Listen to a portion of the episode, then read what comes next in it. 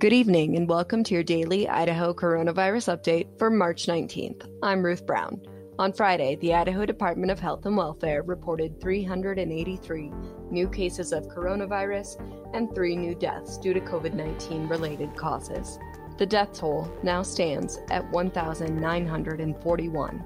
The COVID 19 Vaccine Advisory Committee voted Friday to include congregate living facilities in Group 3 to get vaccinated regardless of age and medical conditions. That includes people living in domestic violence shelters, residential treatment facilities, and people in jails and prisons. CVAC makes recommendations to the governor, and he will make the ultimate decision. To pre register for a vaccine, go to covidvaccine.idaho.gov, and a provider will contact you when you're eligible. We'll see you back here on Monday. Until then, stay safe, Idaho.